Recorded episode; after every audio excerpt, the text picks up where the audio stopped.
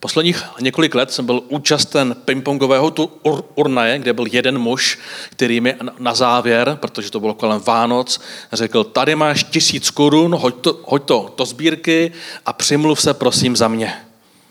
Ať ten nahoře, kdyby náhodou existoval, aby, aby na mě pamatoval.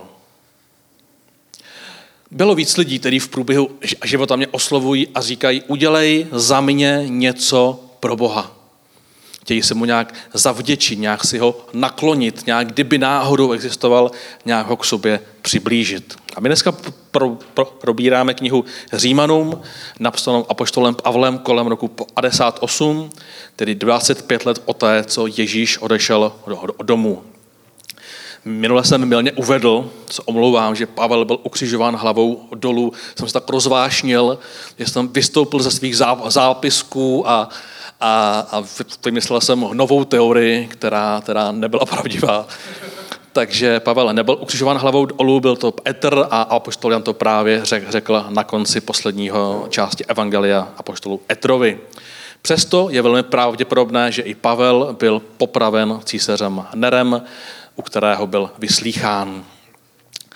Minule jsme si vyjasnili, komu Pavel píše, jak vypadal Řím v prvním století, a řekli jsme si tu hlavní myšlenku Pavlova iznání, která byla, pamatujete si? Římanům jedna šestnáct. Nestydím se za evangelium, vždyť je to boží moc ke spasení každého, kdo věří, předně žida, ale i řeka. Ta otázka minule byla, jaký je tvůj postoj ke zprávě evangelia, zda se za něj stydíš. A sdělili jsme, že jsou různé etapy, kdy z různých důvodů přestáváme mluvit o Ježíši a toho, co pro nás Ježíš udělal.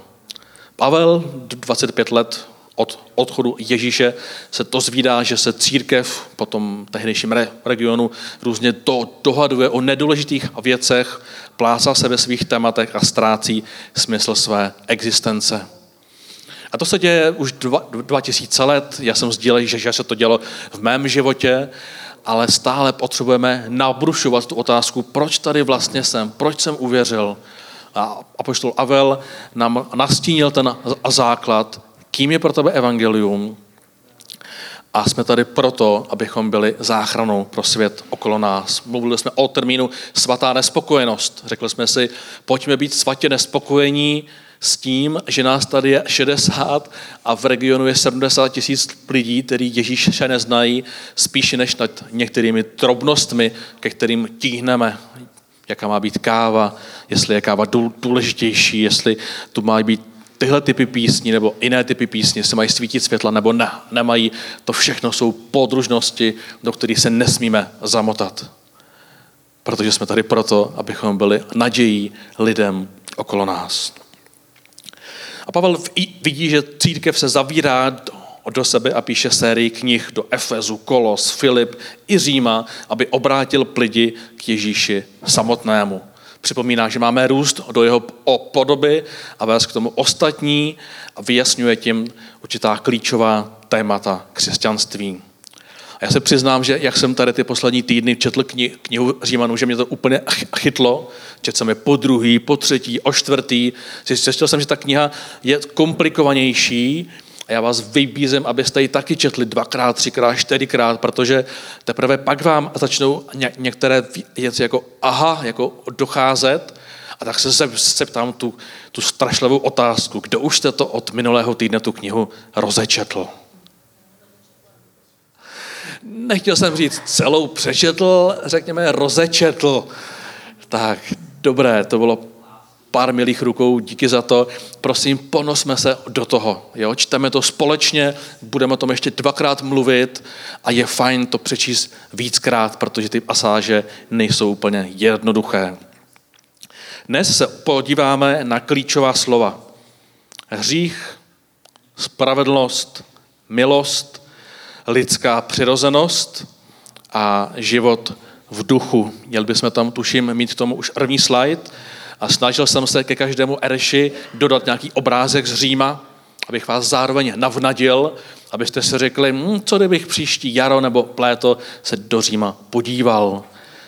protože tam lítají různé nízkonákladové společnosti a tak vám doporučuji tuto pouť, nebo pouť, tento výlet jednou podniknout. Takže tyto všechny termíny bychom si dneska měli projít a možná to bude o trošičku delší, ale nebyl jsem schopen to zkrátit, protože spolu velmi souvisí. A proto jste připraveni. Jste připraveni se do toho dneska se mnou ponořit? Ano.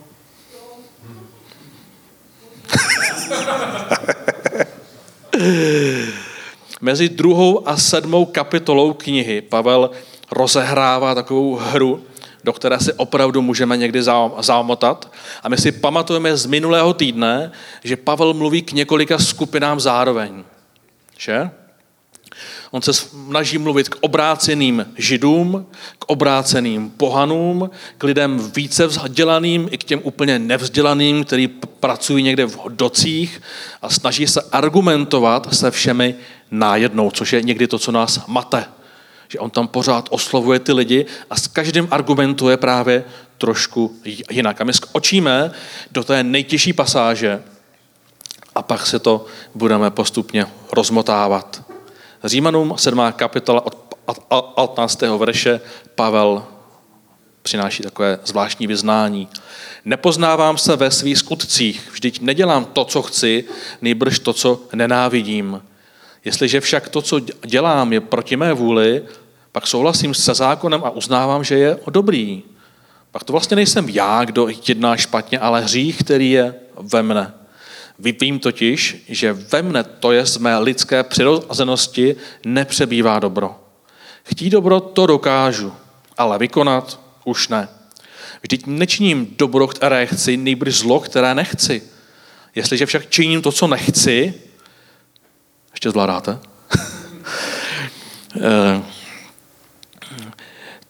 Nedělám to já, ale hřích, který ve mně přebývá. Objevuji, objevuji tedy takový zákon, když chci činit dobro, mám v dosahu jen zlo.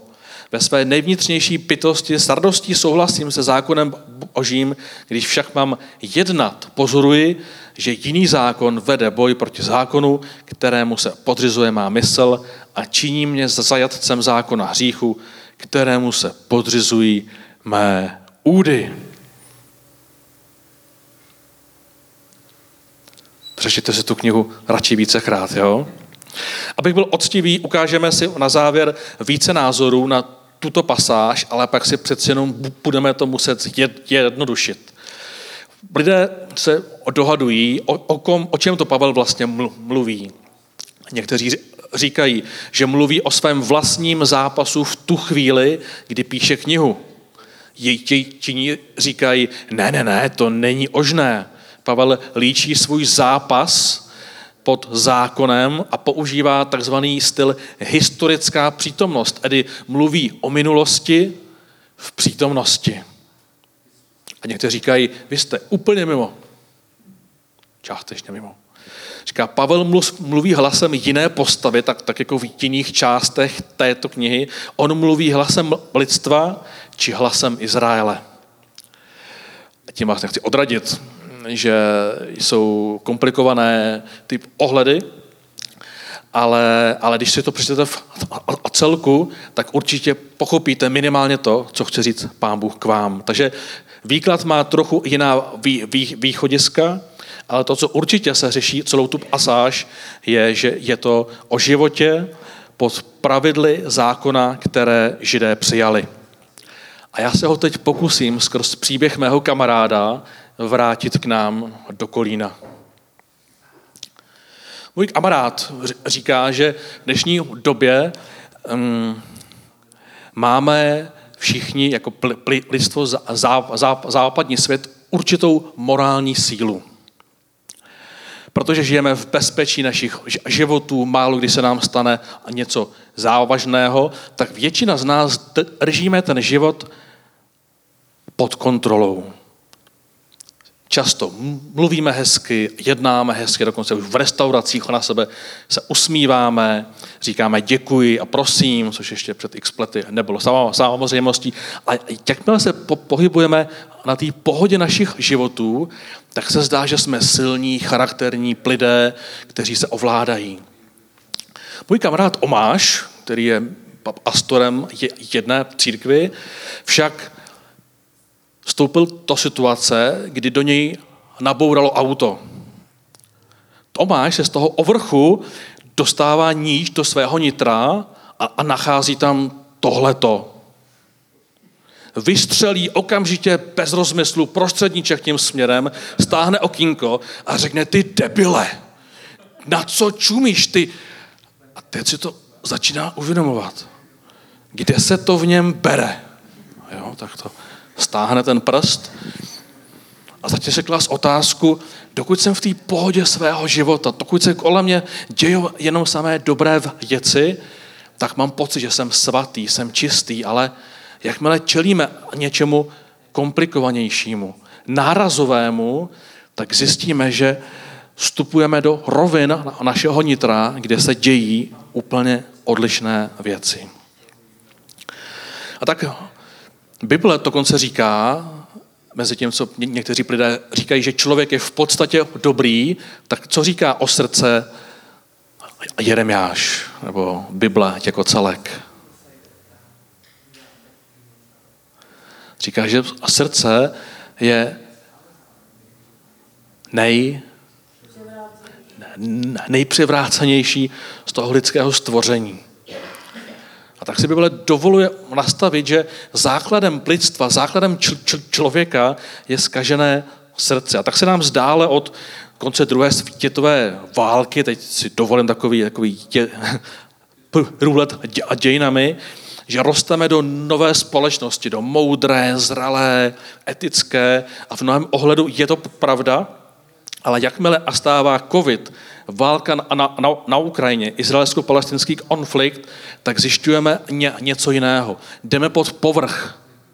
Jdeme pod povrch do těžkých situací a zjišťujeme, že v našem nitru to není v pořádku. Není to hezký. Vůbec to není hezký. Hádáme se nejenom jako společnost na sociálních sítích, v hospodách, na úřadech, na vládě, a hádáme se jako církev. Jsme na sebe ošklivý, hnusný i jako církev. A mluvil o tom Martin Friedrich ve svém kázání, které, které doporučuji z mini, mini, minulé série, kde tak hezky nazval: v našem světě něco není v pořádku.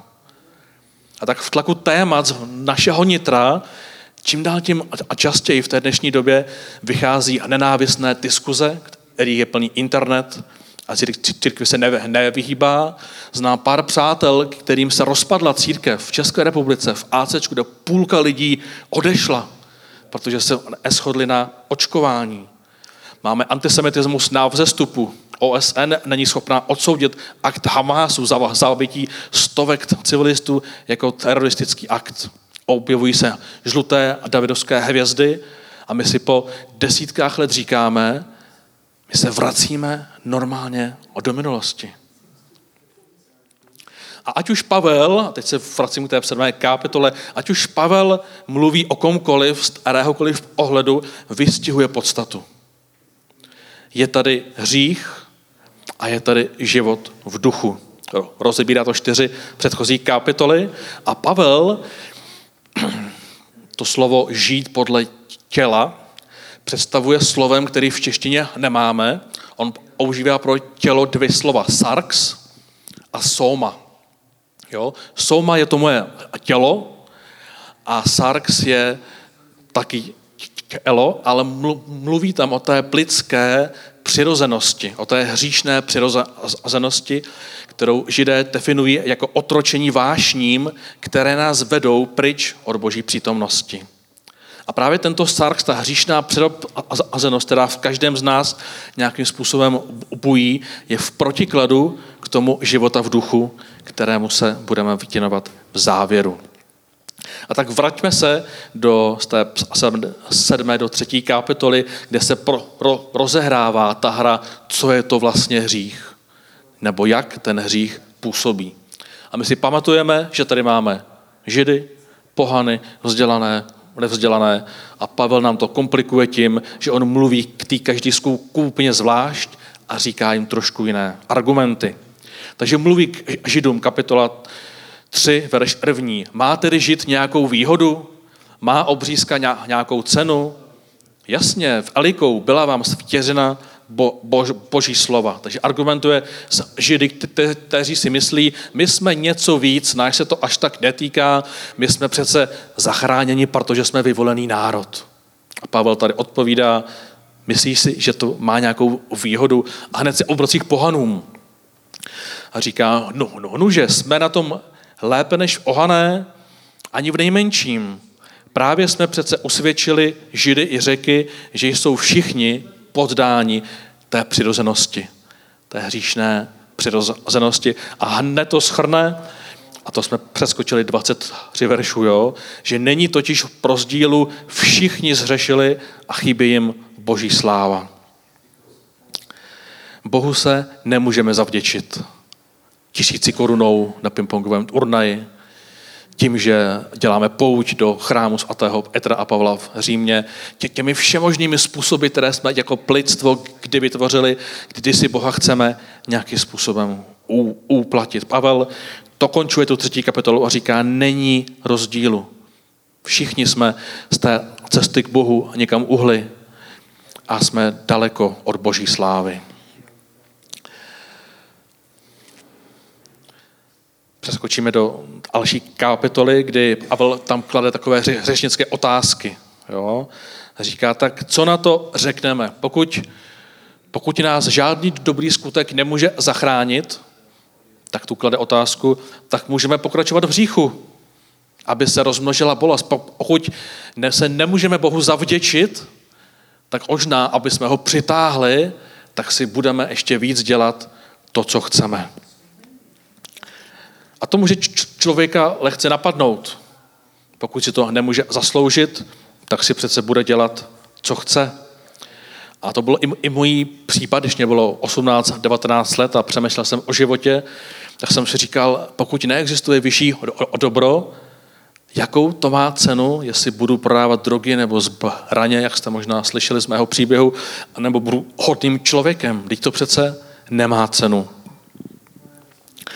A tak tady máme tu úvodní, já jsem si zapomněl si jakou pásku policejní, mám, mám ji doma asi čtyřicet metrů, tak si ji zkusíte představit, chtěl jsem tady udělat takovou pásku a říct si, že jsme na tom úvodu, na tom začátku, kde si potřebujeme uvědomit, že není rozdílu. Všichni jsme řešili a jsme daleko od Boha. A ta správná otázka je, jaké je tedy to boží řešení pro lidskou slabost, pro zrádné srdce, pro lidskou neschopnost se do nebe dostat. A zde přichází o maličku obohacení a přidáme si sem slovíčko spravedlnost. Léta jsem mu erozuměl, protože jsem nečelil žádnému příkoří. Nikdo mi neubližoval a tak jsem tomu slovu normálně erozuměl, proč to v té Bibli je tolikrát napsané, ale je velmi důležité v ochopení toho, co vlastně člověk dostává za odměnu, když žije ten život bez Boha v tom hříchu a jak Pán Bůh přichází s tématem spravedlnost. Opět máme tu ty skupiny, už si je pamatujeme a proto Pavel zase argumentuje trošku jinak s každou z nich.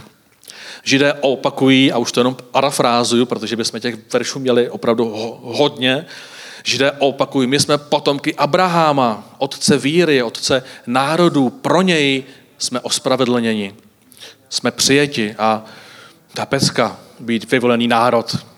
Já jsem si říkal, že my jako český národ jsme taky k něčemu vyvoleni.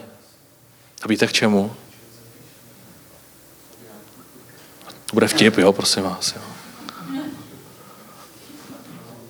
No přece k pohodě. Český národ je vyvolení k pohodě, točíme na tom seriály, skončil druhý díl seriálu Osada o pohodě mimo ten náš hlavní domov. Ale tak jako těm Židům, taky nám to není nic platný, musíme v pondělí ráno prostě do práce, tak Pavel říká Židům, je vám to nic platný, jste vyvolený národ, měli jste svůj úkol, ale také jste hříšní. A tak Římanům pět pokračuje a říká, hřích přišel na svět a vlastně vztahuje židy i pohany, vzdělané i nevzdělané, vztahuje je k tomu, kam patříme všichni. Hřích přišel na svět skrze jediného člověka a s ním přišla duchovní smrt, nebo smrt. Smrt se pak rozšířila na všechny lidi, poněvadž všichni zhřešili. Hřích byl ovšem na světě už před zákonem, ale když není zákon, hřích se nepočítal nebo nepočítá. Od Adama až o Mojžíše tedy vládla smrt, a to i nad těmi, kdo nezřešili stejným proviněním jako Adam. Adam byl předobrazem toho, který měl přijít. Pavel své čtenáře vrací ještě na ten úplný začátek a na tu úplně první startovací čáru. Protože Adam vytvořil tu cestu, tu možnost, tu variantu, která vede od Boha pryč. Pavel oceňuje Židy, že jsou ten vyvolený, a národ říká, dobrý, super, jste potomci Abrahamovi, ale vrací je všechny tam, kam patříme všichni. Adam, který stvořil tu možnost nejenom žít s Bohem, být s ním v rajské zahradě, čerpat z jeho přítomnosti, ale Adam nám umožnil jít mimo něj. A teď tedy ta spravedlnost. Ještě zvládáte? Zdá se, že ne, ale už jsme skoro v polovině, proto vám do, do, doporučuji, je třeba si to opravdu přečíst.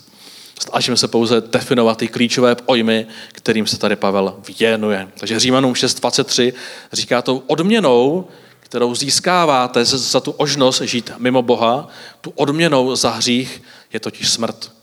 Ale darem, božím darem je věčný život v Kristu Ježíši, v našem Pánu. A Pavel říká, věčnost si prostě nelze koupit, zasloužit, zalíbit se. Je tady jediná cesta. Pokračuje dál. Lidé jsou však zdarma ospravedlňováni jeho milostí skrze vykoupení v Kristu. Jeho Bůh určil za oběť smíření pro ty, kdo věří v jeho krev, aby tak prokázal svou vlastní spravedlnost. Bůh totiž ve své schovívavosti prominul předešlé hříchy, aby nyní prokázal svou spravedlnost, aby se ukázalo, že on, nebo že je spravedlivý a ospravedlňuje toho, kdo věří v Ježíše. Desátá kapitola to otvrzuje a říká, vyznáš-li svými ústy, že Ježíš je Pán a uvěříš-li ve svém srdci, že ho Bůh zkřísil z mrtvých, budeš zachráněn. Uvěříš-li ve svém srdci. Jdeme od povrch. Ten povrch, to vyznání, jo, jasně, Bože, já tě následuju, já tě přijímám, to lze snadno. Ale Pavel rovnou říká, ta záchrana, to přiblížení prostě jde do hloubky. Ježíš potřebuje jít do hloubky tvého nitra, potřebuje jít do toho srdce, které, které není dobré. A proto říká, uvěříš-li ve svém srdci.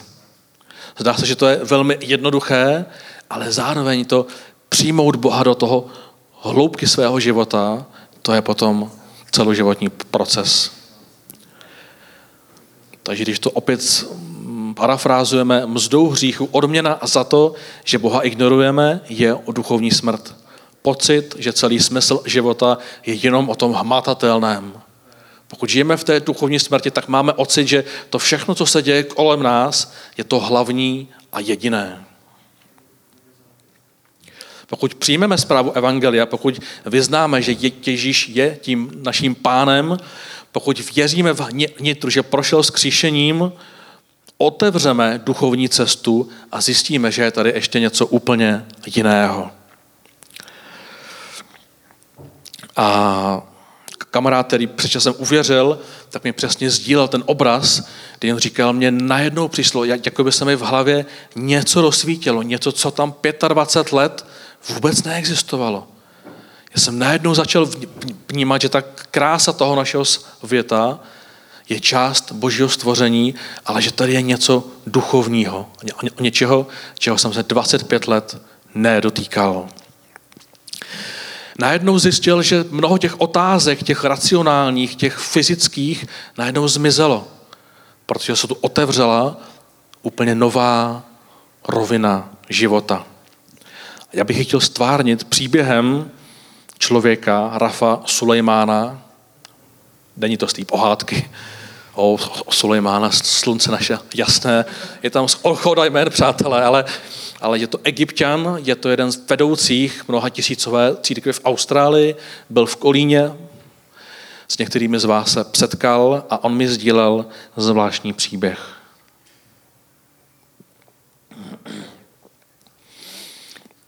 Před covidem se mu zastavilo srdce na devadesát sekund a viděl, že jeho, že jeho duch vystupuje z těla a na krátký čas se dostal do nebe. Měl krátký pohovor s Ježíšem, na jehož konci mu bylo řečeno, že má ještě úkoly, které musí na zemi vykonat. Dovolu si sdílet tento příběh, protože to je pro mě velmi důvěryhodný člověk, velmi racionální a zároveň velmi duchovní.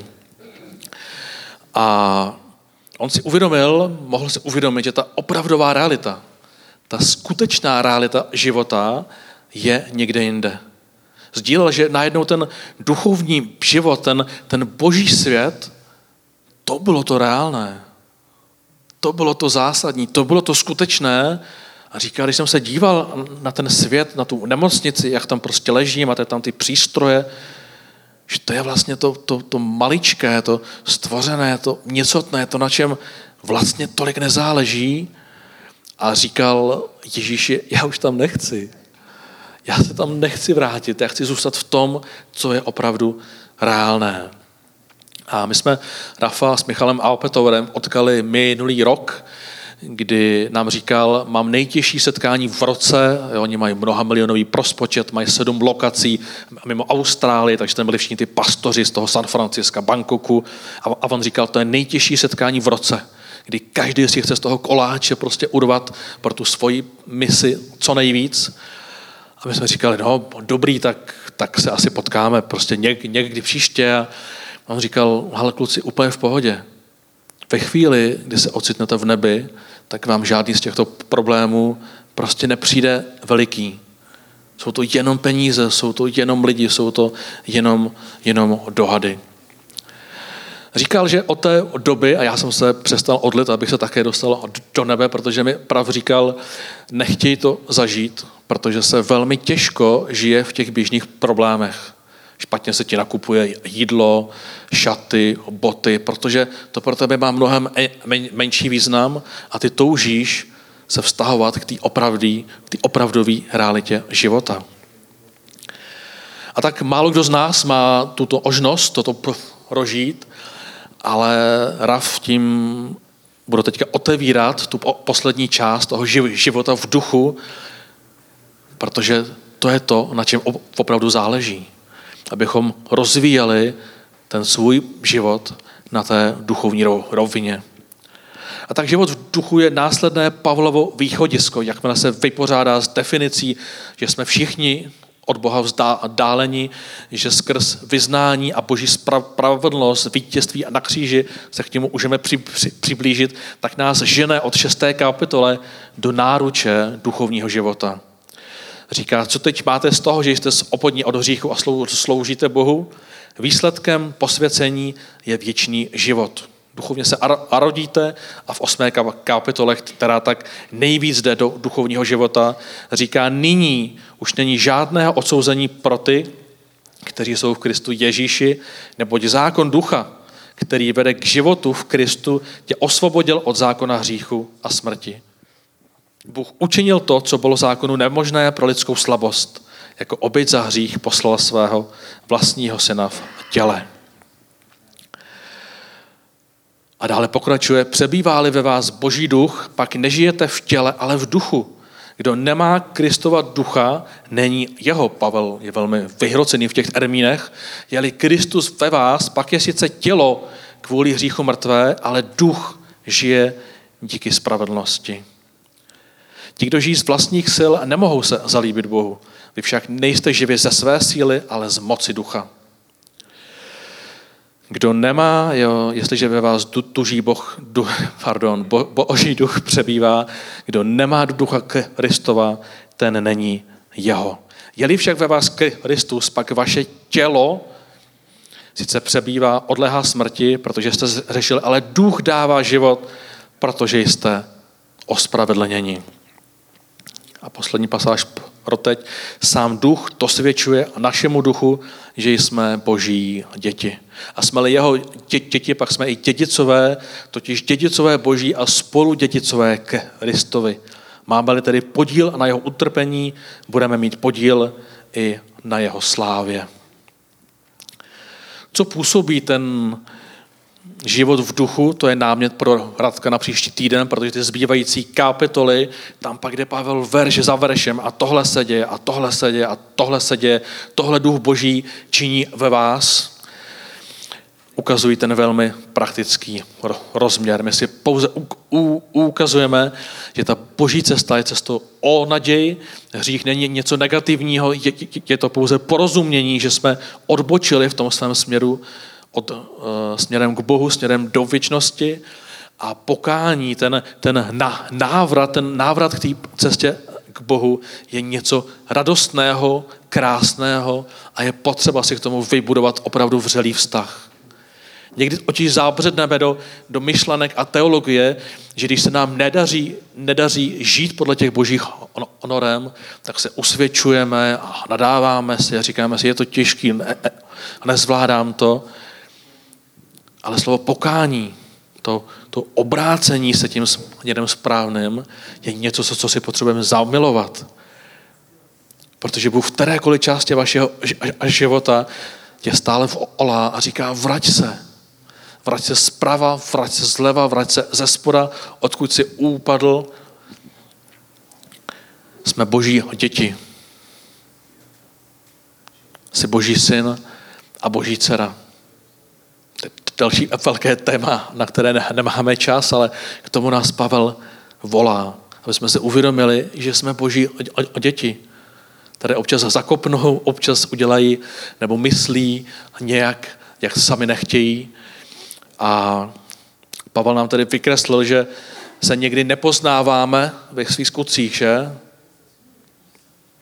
Jestli je to historická přítomnost, nebo je to to, co v tu chvíli prožívá, a to úplně nesejde, protože někdy děláme ne to, co chci, nýbrž to, co dokonce říká nenávidím. A tak se Pavel nebojí přiznat, že jsme prostě lidé, kteří nejsou a nikdy nebudou dokonalí. A současný chaos ve světě, jak jsme ho na počátku vykreslili, nám to opět připomíná. Když je klid, když máme ten ocit, že už jsme lepší lidé, když plujeme pouze na povrchu, tak je to fajn. Ale někdy stačí, aby nám staržil plyn, přišlo pár migrantů do, do Česka, přišla epidemie a vidíme, že jsme mnohem slabší, než jsme si mysleli. Jsme najednou tak rychle schopní odbočit z té cesty pokoje, svobody do nenávisti a v blízkých zemích dokonce do války.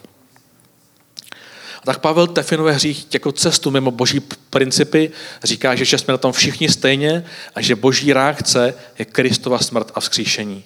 Základní záchrana je zdarma. Vyznáš-li, uvěříš-li, pokřtíš se, boží duch ti to svědčuje, že jsme boží děti. A jdeme do závěrečného verše, kdy Pavel v Římanech do osmé kapitoly právě se ráduje a říká, právě tak nám duch pomáhá v naší slabosti.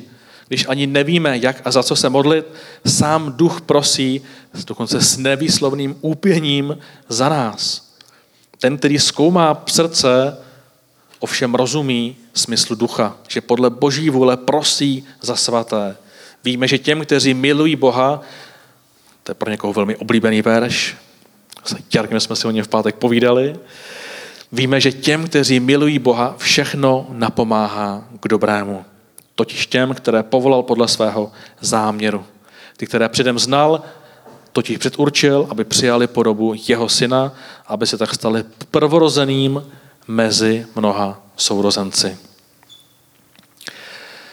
Jestliže je pro tebe život v duchu hlavně o modlitbě nebo o čtení Bible, jestli se rád modlíš v tom duchovním jazyku, jestli se rád postíš, jestli rád uctíváš Boha skrze písně, je to jedno. Ale prosím vás, dělejte to. Dělejte to, to, co vás nejvíc k Bohu přitahuje. Hlavně to dělejte. Duch svatý přichází na pomoc naší slabosti, když ani nevíme, jak a za, za co se modlit. Sám duch prosí s nevýslovným úpěním za nás. Ne, nevím úplně, co to znamená, to ú, úpění za nás. Každopádně duch říká, chci být s tebou. Chci být s tebou, nenes ten život sám, nenes ty bolesti sám, neplánuj svůj život do budoucna sám, já za tebe úpím, abych udělal všechno, co je v mé síle, aby tvůj život došel dobře do konce. Dělej to často, buď v duchu často, zamiluj si to, nedej se o to okrást, vypni ten telefon, to, co ti brání, vypni tu televizi, nezapínej pořád ten telefon případně, nenasávej tu negaci ze zpráv o válkách, o nepokojích, nevěnujme tolik času v rozhovoru, obavám, co bude dál. A už to postupně shrneme, ten sarx, to tělo, ta tělesná přirozenost, o které budete číst, až tu knihu budete číst, ta tě potáhne, aby si pořád žil více a především tou vášní, v té neustálé konzumaci všeho ožného, aby nasytil to svoje já, které si myslí, že ten fyzický svět je to jediné, na čem ve světě záleží. Ten sarx nás vede k tomu, že ničíme vlastní svět, ať už odpady přemírou jídla v těch obrovských marketech. Hmm. Toho jídla, které vyhazujeme, protože žijeme v tak obrovském přebytku. Ten sarx vede naše vztahy, kdy naše já musí ví, ví, vítězit, kdy, kdy se neumíme pokořit, kdy se neumíme odpustit. Vede nás k pomluvám a nakonec někteří dnes zažívají, že nás vede k válkám. To je ta lidská přirozenost. To je to zkažené srdce, které když jdeme z toho ovrchu, tak zjišťujeme, že v nás není to, co jsme si přáli, když byl klid a pohoda. Život v duchu tě povede k obdivu krásy stvoření, k hluboké radosti, k lásce, k nadhledu, nadhledu nad životem, který vedeme. Přinese, přináší naději do situací, které z toho fyzického pohledu se zdají neřešitelné. Život v duchu, který vnímá, že ten hlavní svět je někde jinde, ten život v duchu vidí naději i tam, kde lidský zrakem vidět není. Vede nás ke střídmosti a sebekontrole, vede nás k pomoci druhým, uvolňuje boží moc do situací, která jsou kolem nás a proměňuje tvé postoje a má velkou ambici a touhu a sílu proměnit tě i uvnitř. Nevím, jak by David správně reagoval při té bouračce, když by, když by víc pečoval David, omáš, co jsem řekl. Můj kamarád, co by se stalo? Nevíme, jestli by řekl, díky, to je skvělý, všechno napomáhá k dobrému. Ten kamarád Rýse před čtrnácti dny úplně zničil auto, tak v tato verši hledal oporu a zjistil, že úplně zapomněl, že má, jak tomu říká, havarijní ojištění a zjistil, že z toho havarijka dostal víc, než byla hodnota toho auta. A zjistil, že když byl pozitivní a hledal ty kroky, co s tím vším celým udělat, takže se nakonec koupil lepší auto. Měl Škodu Oktávy a nakonec měl Škodu Superb. A neudělal proto nic, je, jenom četl tento verš a říkal, Bože, ukaž mi tu tvoji naději, ukaž mi to z toho tvého pohledu, protože jsem rozlobený, jsem naštvaný, byla to moje chyba na, na, a napálil to v sedmdesáti na obchvatu v Praze, to své do čl, člověka před ním, lidi vyskákali, začali prostě křičet. To zrovna jiný kamarád, je to jiný pastor, jo? A on zůstal v tom autě a říkal si, Bože, pomož mi, až prostě vystoupím, ať ty rozhovory zvládnu. Ta naděje, která tam byla, přinesla jiný příběh v závěru. A tak Pokládáme-li náš hmatatelný svět za primární, základní, duchovní prozměr nám může připadat vzdálenější a ne úplně praktický. Ty tělesné vášně nás můžou mnohem víc plákat, protože nás odměňují rychle. Život v duchu je ale o tolik zajímavější. Už jsme si říkali, vidět tu na, na, naději tam, kde není. Vidět každý den lidí božíma očima. Umět rychleji odpouštět, více milovat, být trpělivý, vnímat boží přítomnost, kdekoliv potřebujeme. Zažívat proměnu našeho nitra, vztahů, umět mít vděčnost. Přijmout tu podobu božího syna je něco, k čemu nás Pavel kope. Zve říká, běžte tam, dělejte to, máš rád Bibli, tak čti víc Bibli, máš rád chvály, tak víc chvál, práce postíš, posti se víc. Protože pokud se díváme na ten svět z toho božího ohledu, jednáme a chováme se jinak. Já poprosím Slávku a tým, jestli bychom mohli přistoupit omalu k poslední písni. O to všechno Pavel zápasí. Používá proto lehce komplikovaný jazyk, protože mluví k těm čtyřem skupinám, což ode dneska můžeme tak více chápat a vnímat. Ale dvacet pět let po odchodu Ježíše se snaží i Římanům říct, aby tvoje víra byla opravdovou důvěrou ve vzkříšeného Krista, aby evangelium o životě Ježíše bylo ve tvých ústech a životě tou boží ocí k záchraně každého člověka a aby proměna do podoby jeho syna byla tvojí radostí a touhou.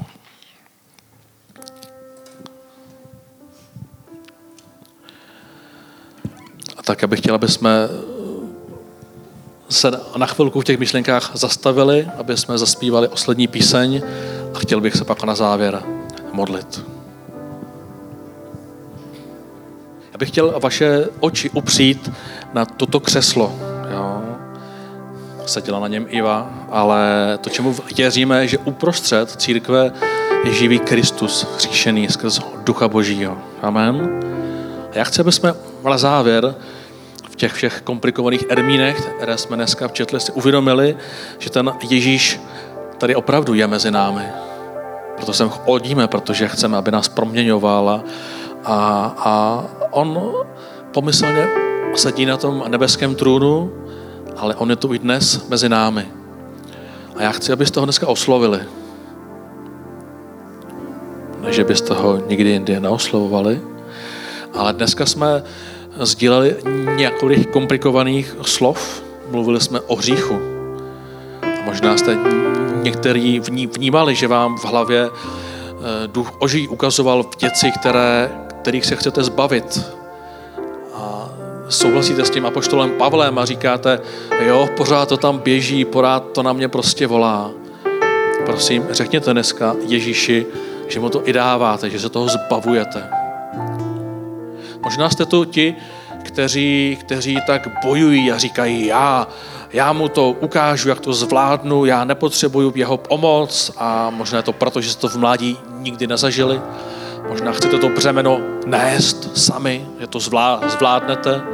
A on říká, že ta jediná, ta jediná spravedlnost je v tom, že ho požádáš o pomoc. Nikde v celé Bibli ne, neříká, nes to sám, zvládni to, pořádně se zapři. Říká, že jsme všichni zřešili a jsme daleko od Boží slávy. A říká, že jsme jeho děti a že chce, aby jsme mu ty břemeny, břemena odevzdávali a aby jsme čerpali od něj sílu. Pokud si ten, který rád nese břemena sám a chce se mu zavděčit a zalíbit, přestaň to dělat. A řekni mu, že přijímáš jeho oběť, že přijímáš to, co udělal a jeho lásku. A možná si ten... E, Kdo, kdo se stydí mluvit o Ježíši, kdo neví, jak mluvit o té boží oci, která je ke spasení. Možná ti to přijde hlo, hloupý, bojíš se, že ztratíš přátele, ale Ježíš dneska ti dá tu optiku, tu perspektivu, že si to zamiluješ, že si to zamiluješ, že mluvit o něm je to, na čem tu záleží. On je tou boží mocí, on je tím uzdravením, on je tím přátelstvím, on je tou jistotou, kterou lidé dneska hledají. Ale potřebujeme být přesvědčeni, že se nestydíme mluvit o něm tak, jak to je, modlit se s lidma. A tak prosím, vy, využijeme té chvíle, oslovme na tomto trůnu, na tom bílém, lehce zašedlém trůnu Ježíše, který vítězí nad hříchem, a odevzdej mu ho, pošli ho sem, odmítni, odmítni ty vášně a pokušení, který tě žírají. Přijmi to odpuštění, tu spravedlnost, že jenom skrz pokání, skrz to napravení směru, skrz říct odpusť mi, jdeme novým směrem. A pokud vnímáš, že už si dlouho o Ježíši nemluvil, až to vždycky nějak opisuješ, řekni mu: Ježíši, přiveď mi ty situace, chci o tobě jasně mluvit, dej mi ty slova, jak bys to dělal. Prosím, využijme tu chvíli, mluvme teď s ním.